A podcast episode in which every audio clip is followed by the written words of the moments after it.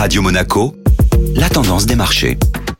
Radio Monaco, la tendance des marchés avec Société Générale Private Banking. Bonjour Clémentine Rousseau. Bonjour Benjamin. Des marchés en repli en fin de semaine dernière. Les marchés ont navigué en dents de scie la semaine dernière. Les principaux indices boursiers européens accusent le coup et terminent en territoire négatif vendredi, impacté par les perspectives de resserrement monétaire. Le CAC 40 accuse une baisse de près de 1% sur la semaine et l'Eurostock 50 a reculé de 1,5% sur la séance de vendredi. Du côté des valeurs, les titres de style croissance sont les plus touchés, à l'image du secteur du luxe. Hermès encaisse une baisse de 8% et Kering de plus de 4%. Parmi les valeurs technologiques également, Dassault Systèmes recule de 5%. Quelle nouvelle à attendre en ce début de semaine? Si jeudi dernier la Fed a déjà fait son effet, une fois n'est pas coutume, les investisseurs seront attentifs à de nouvelles annonces de la Banque centrale américaine qui se réunit aujourd'hui de manière exceptionnelle, à la grande surprise des marchés, ou pas d'ailleurs, à la suite de la publication du chiffre d'inflation outre-Atlantique qui atteint 7,5%, la Fed montre son intérêt d'agir et vite. En tête d'affiche également ce jour la publication de résultats de sociétés du CAC 40 à l'image de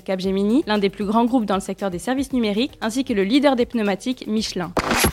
Société Générale Private Banking Monaco vous a présenté la tendance des marchés.